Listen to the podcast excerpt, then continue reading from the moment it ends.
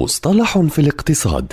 في كل حلقة يطرح المدون وصانع المحتوى الاقتصادي مجد النوري مصطلحا اقتصاديا محددا بلغة سهلة وبسيطة.